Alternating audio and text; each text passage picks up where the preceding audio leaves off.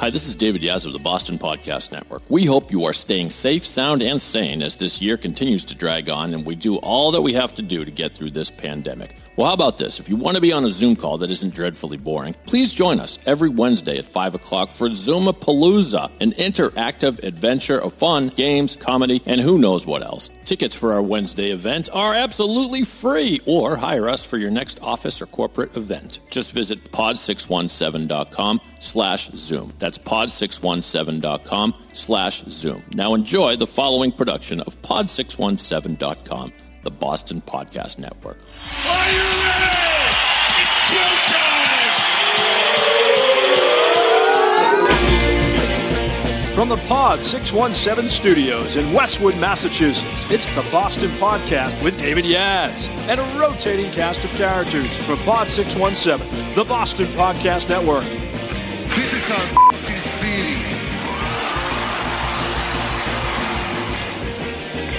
That's right. That's right, ladies and gentlemen, boys and girls. Welcome to the Boston Podcast. Lovers, muggers, thieves, everyone out there, thank you for listening. If you like this podcast, please subscribe to us on Apple Podcast. If you'd like your own podcast, go to pod617.com. And this is a treat for me today. I've got a friend on the line. We live in the same town. Don't worry, I'm not going to give out your address, Stewart. Uh, you know, you and I both have our enemies. He's a professional coach, teaches his uh, clients how to think strategically and act with integrity. That comes right from his website. It's my pal Stewart Hirsch is here.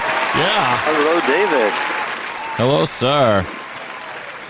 So, Nice to nice to hear your voice again. and same back at you, my friend. We haven't seen each other that much during the pandemic, maybe a couple of times on Zoom. And then I had the pleasure of bumping into you at CVS, which is one of the few places Absolutely. that we go, and, you know, recognizing each other in the masks. But how I almost didn't recognize you didn't have your Pod six one seven shirt on. I not always be branding, right? So, uh, not that day. Tell me, how has your pandemic been so far? You hanging in there or what? Well, this has been the best pandemic I've ever had. That's a good one. I might use that one.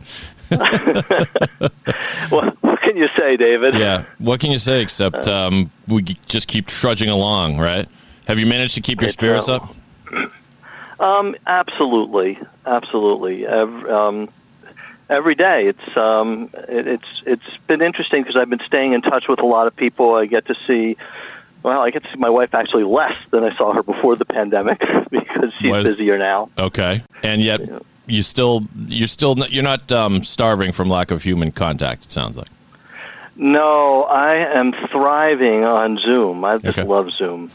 And uh, it, it's been a great opportunity to reconnect with people or connect with people on Zoom. I've always wanted to do. I've always tell people I've been using Zoom for years, um, Yeah. teaching courses and other things, and getting people to actually have coaching calls and visit with them on Zoom has been hard. Now, for a long time, everybody wanted to do it, and now they're all saying, "No, just the phone. I can't sit anymore." Yeah, it's funny how people I think toggle back and forth because when we all realized everyone was going to Zoom, and you know what, I'd, I'd, I'd love to know why these things happen because Zoom wasn't the only alternative out there. You know, there's Skype, there's Google Hangouts, there's there are others that I'm not mentioning and just can't remember, but that's because Zoom has just become the king, and I don't know why that. Do you know why that happens? Well, I know why. I know why it's happened for me. I can't speak for anybody else, but uh, Just because you I- like you like the product, yeah. I like the product. It's really easy. It rarely, cr- it never crashed my computer. Other ones Right. have, Yep. uh, and um, and it allows you to use um, uh, faux backgrounds. You know, I, I, I I bought myself a. Don't tell anybody this. This is my secret. I do have a green screen. That is not my really my son going down a waterfall behind Wow. me. Um, that is a photo of him going down a waterfall. It's a behind me. cool. That is a cool photo. In what what river was he on there? Oh, it's somewhere in Connecticut. I don't know. Okay. Um, he's he he has all these rivers he goes on. I- And you know, it, the, my biggest thrill is going and finding pictures, stealing pictures from my kids on Facebook, and uh, and using them as my background. They all do crazy things. Uh, I love you know, it. Rock climbing and things like that. I love it. And by the time this podcast airs, listeners, um, Stewart, your young man will be a married man, as I understand it. Is that, right? That is correct. Yes. Yes. So Mazel Tov. Four days from today. Four days from today as we record this. And, um, well, that's exciting. Is, it- is it going to be, we don't have to spend the whole uh, session here on the wedding, No. but it's interesting. What, like, what, what are the accommodations that are being made for the pandemic? Oh, it's uh, you know we had to we had to change the numbers by just a few. We went from 150 to 12, 13 if you include the Oh, photographer, Okay. Right.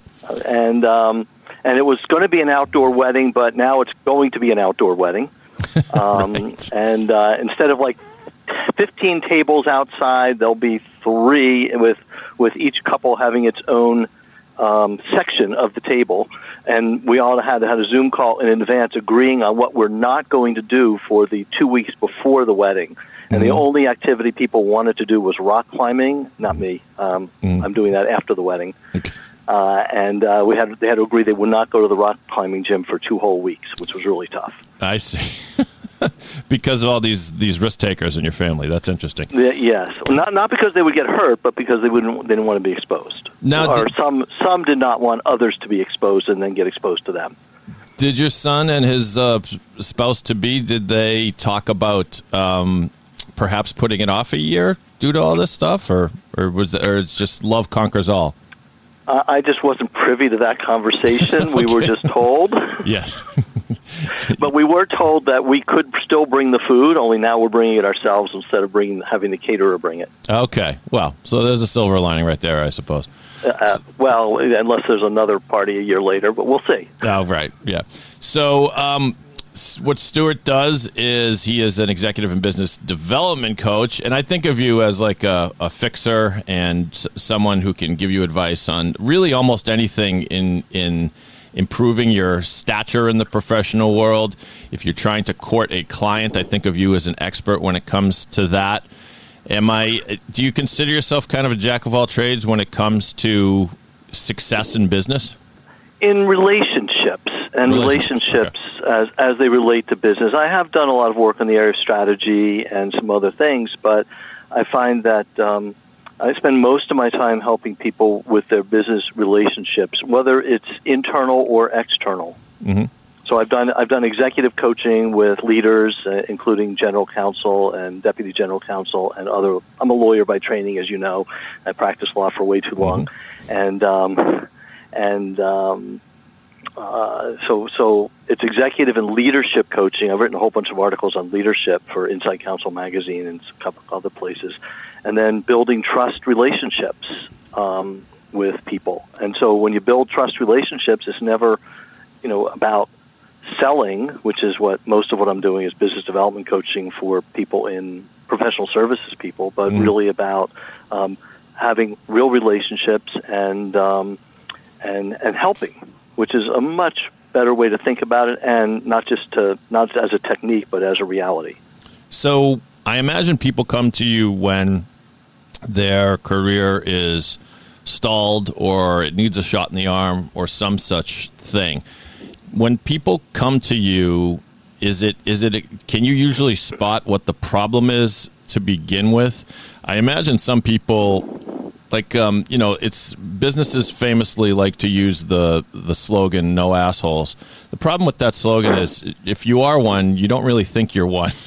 And i wonder if some Yeah, people true. i mean I, everybody's different but tell me about that initial meeting when you get together with a client and you're diagnosing the problem So, so I really want to um, pull back from your initial definition of, of what I'm doing with people. It's Sure. I often work with people that are very successful already and would like to be more successful. Or one person wanted to figure out how he was being so successful, um, and so I helped him. he was afraid of being too map he was afraid of being too successful i suppose Well, he was he was very successful, and, Right. and actually, um, that discussion led to an article that I wrote called "The Seven Step Framework for Developing Business," which you could find on my website if you wanted to look.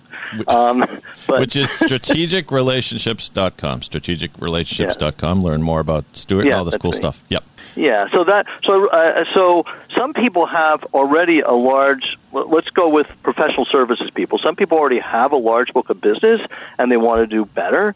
Um, other people um, may be stalled or concerned about being stalled, as you suggested. There's, and and other people um, are in a position where they're ready to grow and they just would like some help doing it. Mm-hmm. So, um, so the way I look at the world with them is, um, as I look at what I look, I look at things on a continuum. Uh, and if you were looking at me right now, you'd see one hand on one side and one on the other of this continuum. And on Mm-hmm. one side of the continuum is I don't know anybody, and on the other side of the continuum is I know lots of people and I have really deep relationships with them.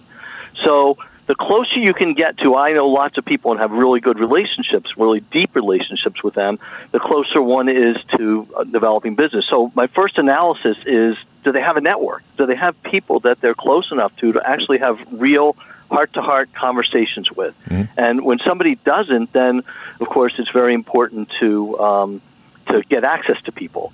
And um, it's one of the three most important things you have uh, you need to do to get business on the, on that side of my business, which is um, uh, and, and that's in the article I mentioned. It's you have to have get access to people, you have to recognize opportunities, and then you have to take appropriate action.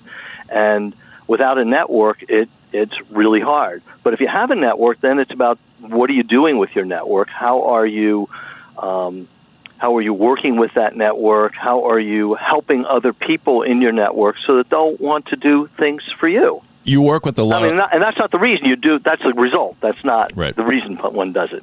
you work with a lot of lawyers, and I imagine that many of them, in fact, I can say for a fact, because like you said, we're both recovering lawyers, and they don't teach you how to network in law school. So do you do you get a lot of uh, attorneys who, and not only that, but some of the more successful attorneys go right into the largest law firms, where they are almost you know completely locked in their office billing hours. Do you get a lot of people that you kind of got to start from scratch and teach them how to, to go out and meet people? Yeah, I, I used to do that Yep. um, when I was getting started. I've been doing this for, uh, uh, you can do the math. Since 1994, I started coaching, Mm-hmm. um, and I had a six-year, I had a six-year um, overlap between that and and and practicing, Mm-hmm. Practicing law. law, I practiced law for yeah, I practiced law for 20 years, and there was a six-year overlap when I started the coaching business, and um, and and so uh, when I started, there were people that I worked with that did not have a network. So I started by teaching people basics, how to work a room. I came up with a program, uh, now call it Network in a Crowd and Still Feel Good About Yourself. And I started doing that program all over the country, um, teaching people how to network. Um, but once one has a network, you also have to maintain it. And after you maintain the network, which is how do you stay in touch with people? What do you say? How do you rate that email? There's also the, the next step of how do you how do you move the relationship from a um, a connection to a business relationship? And um, people are all all along that continuum, uh, including having a business relationship. And then the question is, can that person become a referral source and send their friends to me? And are they willing to do it? And it's not a one-sided street. It, sound, it almost sounds like you're doing this as a technique and uh, you're trying to get people to do things for you. The truth is, you've got to be helpful to other people. In fact, I have another article called "Reduce Stress, Stop Selling, Start Helping." You know, and Yeah. really, what it's really about is help other people. It is uh, a thing that a lot of people miss. When I started as a financial advisor at Bernstein, I had zero clients and had to get people to that would potentially send me business, of course. And so, what the financial advisor will do is try to go to corporate lawyers, trust and estates lawyers, and other lawyers who have wealthy clients, and start having coffee with them or whatever. And you think that's going to work. It doesn't necess- necessarily work. I agree with you that one way to turn the relationship is to send a referral to that person. And it's actually not as hard as one might think to send a referral No. to someone, even if it's just, even if it's kind of a flyer, like, hey, would you do, do me a favor, give this guy a call to kind of grease the skids. But how? What? What advice? I, I don't want you to give away your whole playbook, but maybe in general terms, what You, advice? you what, can have it, whatever Okay, you what- want. what advice do you give you to just have some? to ask me the right questions. Yeah. Well, the well here it is. The question is, if you do have a relationship with someone where you hang, and it, this has happened to all of us, I think, and you're sitting there, the person seems to enjoy your company, the person seems to trust you and like you, and yet the per- and yet you've been doing this for you know 18 months or even two years or whatever, the person's never sent you a piece of business. So what do you do? Okay, so you're talking about a referral source, not Yeah. someone whose business whose business you would like to be able to work with. Well, that's correct, and that's a that's another good question, but that's a separate question, I guess. Yep. Yeah, I mean, I, I mean, every situation is different. So the mm-hmm. one you're describing, that's great because you're being very specific. You've known someone for a really long time, and and so now it's time to actually ask the question. You know, I've known you for a really long time, and we haven't really talked about how we might help each other. Mm. And I'd really like to learn about how I can be helpful to you, and maybe share how you can be helpful to me. For example, I know there's some people you've talked about in your life that I'd be really interested in meeting, and there may be people I've talked about you'd be interested in meeting. Would you mind having a conversation about that? So Pretty the tech, the approach is ask permission to have the difficult the the conversation. Not a difficult conversation because if I said that to you when you were at Bernstein, and and and I said, hey David, you know, can, would you like to have a conversation, would you be open to have a conversation about how we can help each other? You're going to throw me out the door? No, I'm going to say yes, 100 out of 100. Yeah. Yeah. You're Yeah, right. You're right. That's a nice, soft so- way of doing it. Yeah. Yeah, there's always a way. The hmm. thing is, there's a lot of people won't ask the question because they think they have to go for go ask for everything, and then really they just have to ask for um, what's appropriate in the circumstances. So you don't really have to leave the. Uh, everyone talks about you have to leave your comfort zone and do things that aren't so comfortable. Ninety-nine percent of the time, it's very comfortable because you're just asking normal questions of other people. I, I had a, a favorite story about somebody that was. Uh, um, it was a, um, a lawyer in a um, in, in a in a big law firm that had a relationship with somebody in a um, well, let's say a company, right? Because it was a company, it was an organization, Yeah. and they both had kids the same age. The kids were all playing with both playing with each other, and he didn't want to hurt the relationship. That's the other thing. People are afraid of talking to friends about business, so of course they, it's very self-limiting. You know, we- let's just keep our relationship to the two or three things I'm really comfortable. You know, baseball, sports, our kids. Right. Um, and so, so I, I, so he said, I really, I wish I could get work for him, but I don't know what to say. right. And and um, I said, well, if I gave you the magic words, would you say them? They said, sure. I said, okay, here's the magic words. Say, I've known you for X number. I think it was like six years, right? Mm. I've known you for six years. I really don't know what you do in your company. Yep. Would you mind telling me? And he started sharing it. And then the other guy said, Hey, I've known you for six years. I don't know what you do in your law firm. And he started sharing. He says, You know, I'm not really all that pleased with the lawyer I'm working with. I'd rather work with someone I know and trust. Would you mind if I gave you some work? Would you mind, right? Yeah. Would you mind? Yeah. And all it took And I, I'm not going to add up yeah. the millions of dollars in business that turned into. Wow. Uh, you get a you get a uh, kickback from that, right, Star? Unfortunately, no. That would have been nice. Thank you, David. I you you can go negotiate for me next time. Maybe but so. That's, but Yeah. But you see, uh, the thing is, it's very natural. There's there are always natural ways to have conversations with people. We put this thing in our head that we have to do something we don't want to do or do something that's going to make us uncomfortable that we can't do the easiest most natural path of least resistance which is to have a normal human conversation with another human being Right. You're right. and that's really what it's about So things have changed during the pandemic, of course. Do you find, of course. Yeah. So the the people that you coach, I imagine much of what you can continue to do. A lot of what you do, like you said, you've been using Zoom for a long time. But the people that you're coaching, i change the photos a lot more it is fun. I got to admit, it's always. Yeah, sometimes yeah. I'll put a photo of of like myself back there, and it looks like there's two me's. That you can also do a video, by the way. You have a video of your your son going going on the rapids there. That would be cool. Yeah, you know, I wish I had the video. I, I mean, I do have videos of him going on the rapids, but I also have like, um, you know, I'm I'm looking for one now. Here, here's the good one. This is Ooh. this is um, that's my first son who has a cabinet making shop nearby. He makes furniture, and um, you know that could have been a little dangerous. That was a thousand. This is a picture of him a thousand feet up. Uh, on a mountain in Mexico, Oh, hanging on. There's a rope attached, but you can't really see it. You see can't it. see it. It looks like he's just perilously clinging from this It- this ledge that kind of juts out, so leaving nothing for him to fall uh, to safety Yeah. to. But he made it, so that's good. That's a good one. But then, then after I do that, I use this one here, which is me climbing in um, Otter Cliffs up in Maine. Cool. And now you're still at the bottom anyway. in that photo. Well, at least by appearance. yeah. I don't know. But here's the story: lovely- if you if you picture. we rappel down, you rappel Okay. down, right? Yep. But once you get to the bottom, if you want to get back to your car, there's really only one way. into the water there, or what?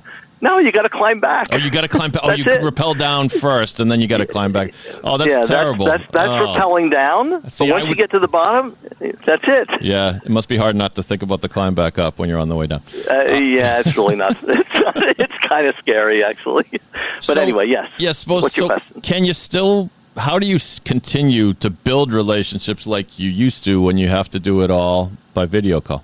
first of all, relationships um, relationships are relationships. They get built based on your connection with another person. That connection does not have to happen in person. There's there's this fallacy out there that people think, and this is kind of funny working with lawyers and and you know I work with some of the big. Um, uh, sometimes people in the big four and, and other large consulting firms and even some small ones. And they think the only way you can meet people and, and do things is in person. Then I ask them, okay, um, how many clients do you have? And they'll give me this number. And I said, have you met all of them? No. Mm. Do you talk to them? Yeah. Do you have a relationship with them? Oh, yeah. You know about their families, their kids, their lives? Oh, yeah. And, gee, you never met them in person? How did you do that? Mm-hmm. And then they want to tell me how they did it. So, guess what? This is the same thing. People are people are people. Yep. It doesn't change because there's a pandemic. The only thing that changes is is how people are dealing with the pandemic, and that opens up tons of doors. And actually, I'm doing a program later today about this. I started, you know, I work with. I think I mentioned to you, David, at one point. I work with um, um, the. Uh, now it's the people, which was the guy and his group that wrote the book, The Trusted Advisor. I don't know Oh, yeah. heard of that book. Yeah. So is it Maister, um, Maister or something? Uh, well, David Maister, Maister. Um, um, Charlie Green, and um, uh, Robert Galford. Yep. And Charlie Green started a, a, a company called Trusted Advisor Associates uh, a number of years ago. He wrote the book. They wrote the book back in 2000, I think. Mm-hmm. Well, Charlie hired me to be his coach back in 2002. Wow. I met him through through networking, through networking, Mhm. right? And um, I called him up, and we had this great conversation. He hired me to be his coach. We worked together for years. I now lead the coaching practice for for Trusted Advisor Associates, and um, and and um, I did a program. All this is to get to what happened. I did a program with some one of my colleagues from there relating to the pandemic for one of our one of the organization's clients, and and I'm doing that very similar program a little bit later today for a law firm. I started doing these for free for, for programs for, for organizations because this is really such an amazing opportunity to help people. And so uh, the concept of that program is that this is an opportunity to be reaching out to people and and back when it first started because things are moving things are changing constantly now so you always have to kind of adapt to where where we are today and, of course we had the we had the pandemic and then we had some of the, the racial issues that came out Sure. and all of these things give people an opportunity to talk to each other and so the, when the pandemic first came out the opportunities reach out to people and and just talk to them about what's going on in their lives. Imagine, you know, all the people that we were talking to saying, go call the people or contact the people you went to college with, you went to law school with, you went to professional school, you know, uh, for your MBA, wherever you went to school, and and and connect with them and say, "Huh, I haven't talked to you in ages. I thought I'd use the pandemic as an excuse." I prefer they say it differently, like, um, you know, I was thinking about you. Yeah. Um, make Yeah. it real, make it true, Right. right? It has to be true. Um, It's, and, it's right. and, and, reach and out right. to people. Yeah, and people, because everyone's so adept at Zoom now, or at least consigned to, you Yeah. know, the, You can the- do it this way. right? That that that they'll be. They also got plenty of time, and you know when people when they're still scheduling conflicts because you can't be on two calls at the same time. At least I don't think you can.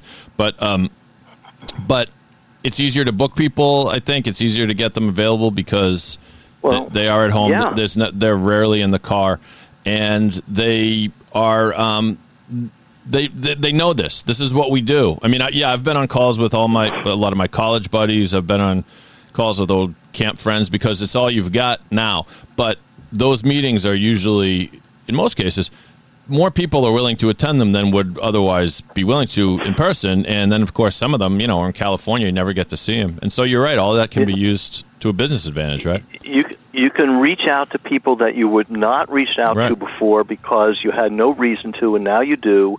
And they like they want to hear from you. People answer their phones, and they're more willing to go on Zoom so you can see them. You can set up meetings with people with groups of people you've you've um, connected. You want to you want to be connected to. You want to reconnect them to each other. Um, I'm in a networking group that you're familiar with, Yep. um, where a lot of the meetings are on Zoom. All the meetings are on Zoom, and we actually get to see each other. You can set, you know, Zoom is great because you can set up breakout groups on it, and and there are ways to to connect with people. This is a tremendous opportunity to connect. If you stay in your shell, you know, if people stay in their offices, they don't want to bother other people because they feel like they're bothering other people. That is a self limiting um, way of thinking.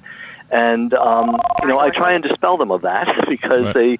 they, many people feel that. Well, there are people. There are people who feel like I don't want to be bothered, therefore nobody else wants to be bothered. Meaning everybody's just like me. But that's not true. There are a bunch of people that are not like you. In fact, you're not bothering them. They're just thrilled to hear from you. But they shouldn't call you because you you would be bothered. So, but it's okay for you to reach out to them because it's not the the norm in our society today. Is people are looking for connection with other people. Absolutely. We're up against the clock a little bit here, but we are going Oh, to. my. Okay. No, that's okay. You, that was that wasn't a knock on you. That's just me talking to my listeners, right? And listeners, Stewart's okay, right? Yeah, he's cool. Uh, so before we depart, we're going to play a quick round of good stuff. Stewart's already stressed about it, but me, me and Stewart will recommend something good to lift your spirits during the pandemic. Maybe something you should be consuming, reading, or watching, or eating. And uh, before we do that, I just want to remind people what we do here at pod617.com, the Boston Podcast Net- Network, with studios in Westwood. We produce your podcast from start to finish. We'll send you out a USB mic. Everything's being done remotely these days, of course, but we patch people in all across the country, wherever you want your guests to be. We'll do the show. We'll do the all the bells and whistles. Pod617.com. You could be the next big podcast star. And uh, once again, I'll remind you about an exciting online event that we do. It's great for offices or just a group of friends. It's called Zoomapalooza. It's brain teasers, it's games, it's trivia. It's kind of just a lot of fun. And right now, every Wednesday, 5 p.m., open Zoomapalooza, or you can hire us for your corporate event, your group event, whatever. Go to pod617.com backslash Zoom. And let's play good stuff now. Oh, that's the good stuff.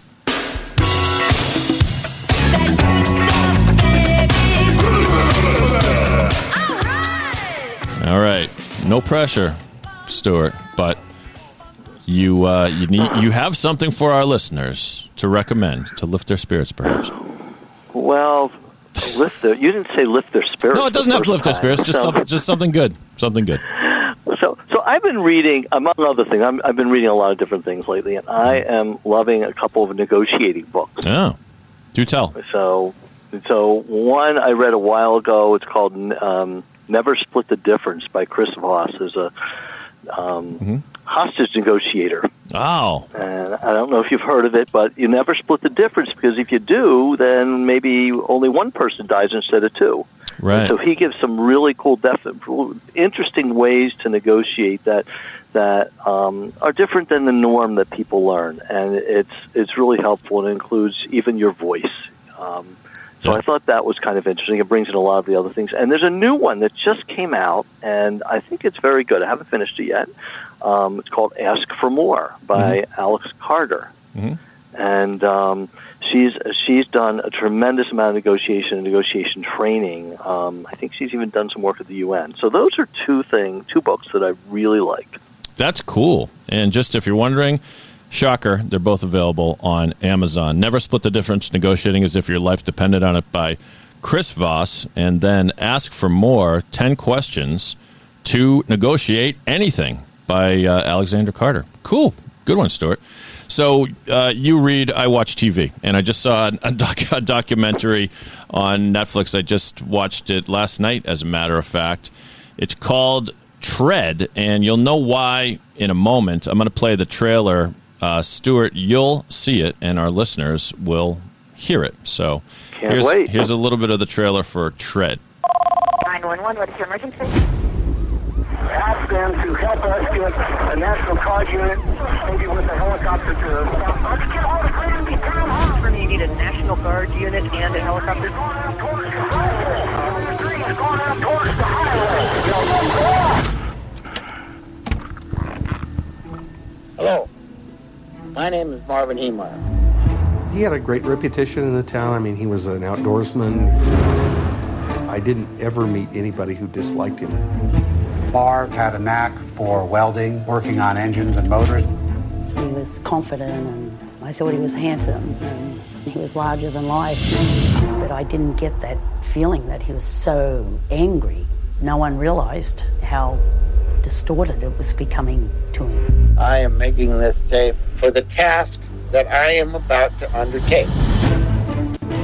So that's um, at least a good taste of the trailer there. So it's this is a, a documentary. So of course it really happened in Granby, Colorado, years ago, 1990 something. I should look that up. Sorry, but um, it's a guy. You heard his voice. So what the guy he was an ingrate kind of uh, not ingrate let's let's see he was disgruntled at his town because he was looking to stop the construction of some cement plant that was going to impinge upon his land. Anyway let's say this is one of those guys that fighted with town hall all the time. He just amassed this list of enemies and this is not a spoiler alert Uh, well i guess it is spoiler alert if you really want to don't know anything about him before he went in. It did make big news back in the in the day, and I'll get the day here because now it's going to bother me. Um, so he he's a he's an expert welder. So what he do, does is he leaves this tape, which is essentially his you know um, uh, manifesto about how everybody hates him and how you know he um, needs to act on behalf of God. And what he did, does is he spends weeks um, welding these huge steel plates, um, adding some concrete to them to this bulldozer, and it essentially creates a tank. And starts. It was this was 2004, so it wasn't 90. Sorry, folks. So um, June 4th, 2004, he um, just created this this bulldozer that again turned into a tank. It had guns, and he just starts bulldozing the the buildings and the homes of all of his enemies. Have you heard? You remember about this at all, Stewart? I No. do not, but I've already set it up to watch it. So No, good. You will enjoy it. I So won't give. thank I won't give away too much. Again, it is a documentary, so you could look up what really happened here. But it's it, it's just um, it's chilling because you hear the guy's plan from the uh, by by way of this tape, and then you hear and there are there are sort of twists and turns as a good documentary will do. Just when you think one person's the good guy, maybe they're not so good, and so I recommend that one. Tread and. Um, yeah, that town will never be the same, and um, it's it's got footage of what happened and all that. So there you go, a little uh, fun uh, bulldozer documentary for everybody. Um, so once again, Stewart Hirsch, uh, awesome sport, awesome guest, as I would have expected, and uh, people easiest way for people to get in touch with you, go to the website strategicrelationships.com. What else? That's it. Um, uh, S. Hirsch at strategicrelationships.com and um. Um, phone also. Go ahead, give out the uh, phone. Emails 78 781 784 5280. 5280, number of feet in a mile. Nobody really remembers that Wow. anymore, but yeah. yeah. I mean, someone told me that. They said yours is really easy to remember. I used that's so one of those, 781 those 784. That's one of those facts that everybody kind of used to know, know, and I don't know why Yeah. we don't anymore. But I'll, I'll remember Well, I ran the mile in high school. I knew every foot. Every foot I remembered. Counted every foot. Thank you, Stewart. Um, fantastic Thanks, job. David. And Stewart, as you can tell, is an awesome guy just to connect with. Connect with him on LinkedIn. Um, go to his website, learn all this stuff. And uh, you're the man, Stewart. Great stuff as usual today. Um, remember, if you want your own podcast, go to pod617.com to get started. Subscribe to this podcast on Apple Podcasts. We're the Boston Podcast. On behalf of my buddy Stewart, my name is Dave. I'm just a guy from Boston. But if you're not from Boston, you must be the other guy. Enjoy the day, everybody.